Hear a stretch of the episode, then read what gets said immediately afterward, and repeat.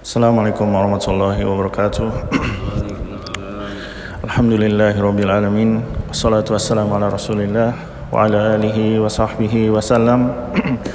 Amma ba'du. Alhamdulillah kembali melanjutkan tadabbur Al-Qur'an. Sudah sampai di ayat 90 dari surat Al-Imran, insyaallah sampai ayat 91.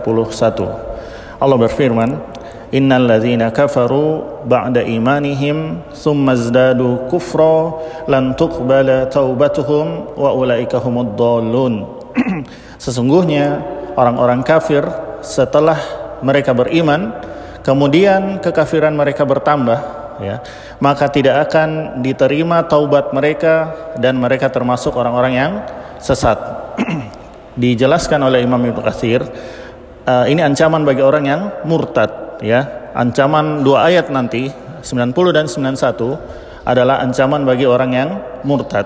Karena disebutkan innalladzina kafaru orang yang orang yang kufur ba'da imanihim. Setelah mereka beriman. Jadi sudah ada imannya duluan ya. Kemudian mereka kafir summazdadu kufro tambah lagi kekafirannya. Setelah murtad malah bertambah kekafirannya. Berarti uh, Uh, lan tuqbala taubatuhum Jadi uh, ancaman bagi orang yang murtad adalah nanti ketika setelah murtad kekafirannya lebih tambah parah.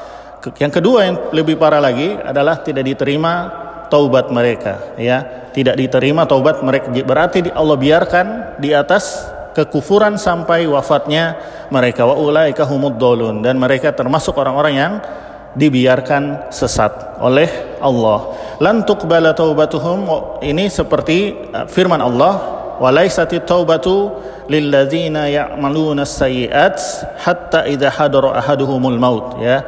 Uh, dan tidaklah diterima taubat bagi orang yang melakukan ke keburukan sam, uh, pada saat uh, sakratul maut ya pada saat sudah tiba mereka mah kematian ya jadi sudah berarti di sini Allah uh, ulurkan terus kekafirannya sampai sakratul maut pun tidak Allah beri hidayah.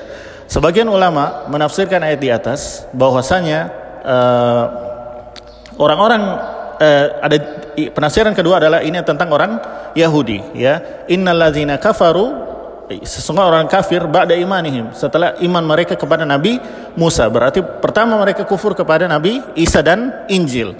Summazdadu kufro Kemudian mereka tambah kafir lagi ketika Allah mengutus Nabi Muhammad dan Al-Qur'an yang beliau bawa ya.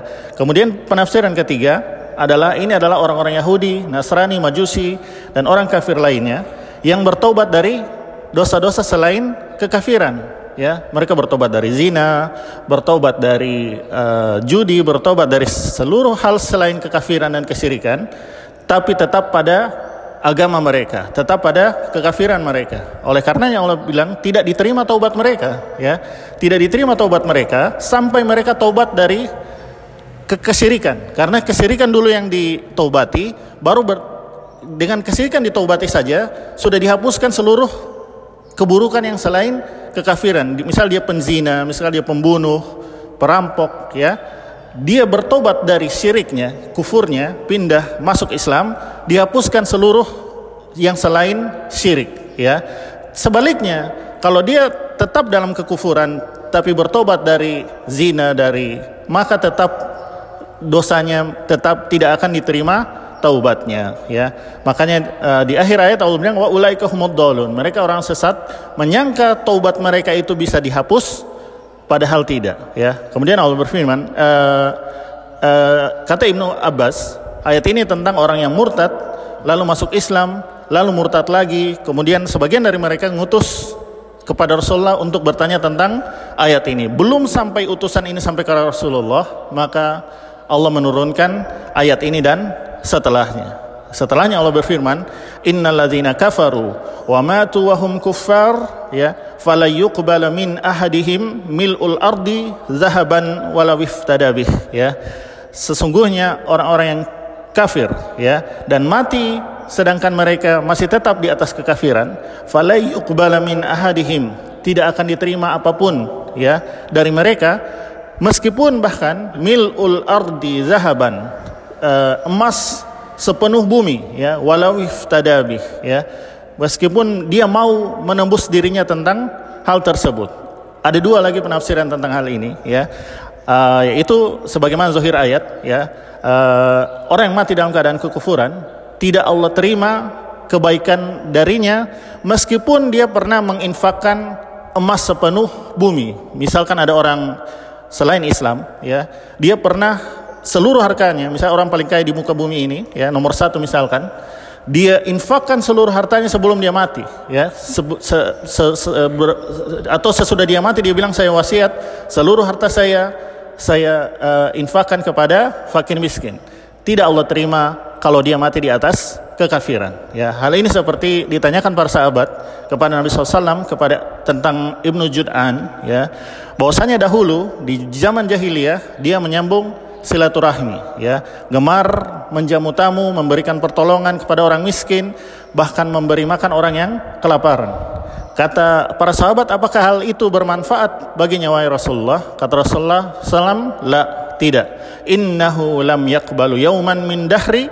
Sesungguhnya tidak pernah satu hari pun sekalipun ketika dia hidup dia mengucap Rabbi firli khotiati yaumaddin. Ya tidak pernah sekalipun dia mengucap wahai ya Allah ya ampuni aku ampuni dosaku ketika aku bertemu denganmu. Ketika nanti di hari kiamat. Jadi tidak pernah melakukan uh, bertobat dari ke kekafiran ya maka tidak tidak ada manfaatnya sebe seberapa besar pun amal solehnya. Makanya Allah berfirman wa qadimna ila ma amilu min amalin faja'alnahu haba'an mansura ya maka kami datangkan seluruh amal baiknya. Ya dia lihat dia pernah begini dia pernah begitu ya.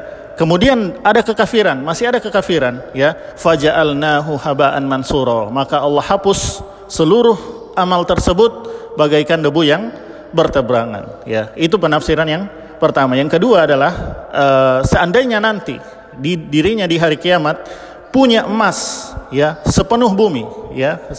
Kata Allah Allah kasih lihat uh, uh, apa yang pernah dikumpulkan di bumi lalu. Ini yang pernah kamu uh, usahakan di bumi ya. Maukah kamu beramal bersedekah dengan se seluruh yang pernah kamu uh, kumpulkan di bumi agar kamu tuh selamat dari akhirat. Ya. Maka dia bilang iya bu. Ya iya iya ya Allah. Uh, ambil saja seluruh harta yang pernah aku usahakan.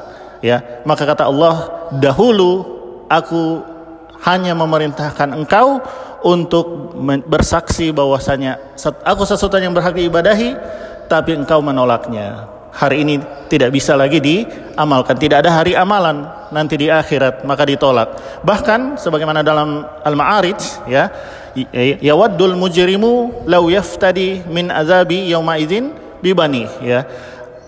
Wa sahibatihi wa akhi wa fasilatihi allati tuwi wa man fil ardi jami'an summa yunji ya.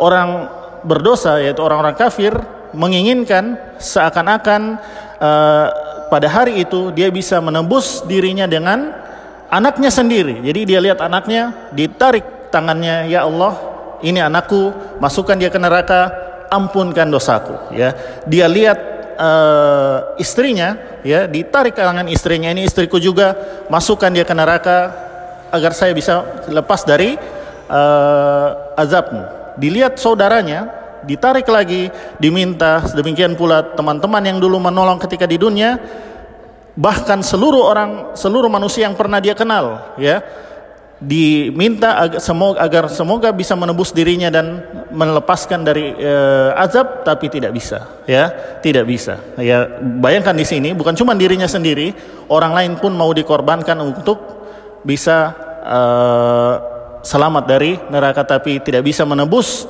selain dari kalimat tauhid ini yang bisa menghapuskan dan bisa menyelamatkan dia dari neraka tapi dia tidak punya hal tersebut. Ulaika lahum azabun alim, bagi mereka azab yang pedih, wa ma lahum min nasirin. Dan tidak ada seorang pun yang mampu menolong mereka. Tidak ada yang bisa memberi syafaat ya. Para nabi Allah kasih izin beri syafaat kecuali bagi orang-orang kafir. Terhalang syafaat tersebut karena kekafiran yang ada pada mereka. Demikian murah malaikat, demikian bahkan Allah pun sendiri memberikan syafaat kepada uh, hambanya selama masih ada keimanan sebiji sawi. Tapi kalau masih ada kekafiran, hapus seluruh iman tersebut tidak punya iman lah lagi sehingga tidak punya hak untuk dibebaskan dari neraka naudzubillah semoga bermanfaat. Wasallallahu ala nabiyina muhammadin wa ala alihi wa sahbihi wasallam subhanakallah wa bihamdik. Asyhadu an la ilaha illa anta astaghfiruka wa atubu ilaik. Wassalamu alaikum warahmatullahi wabarakatuh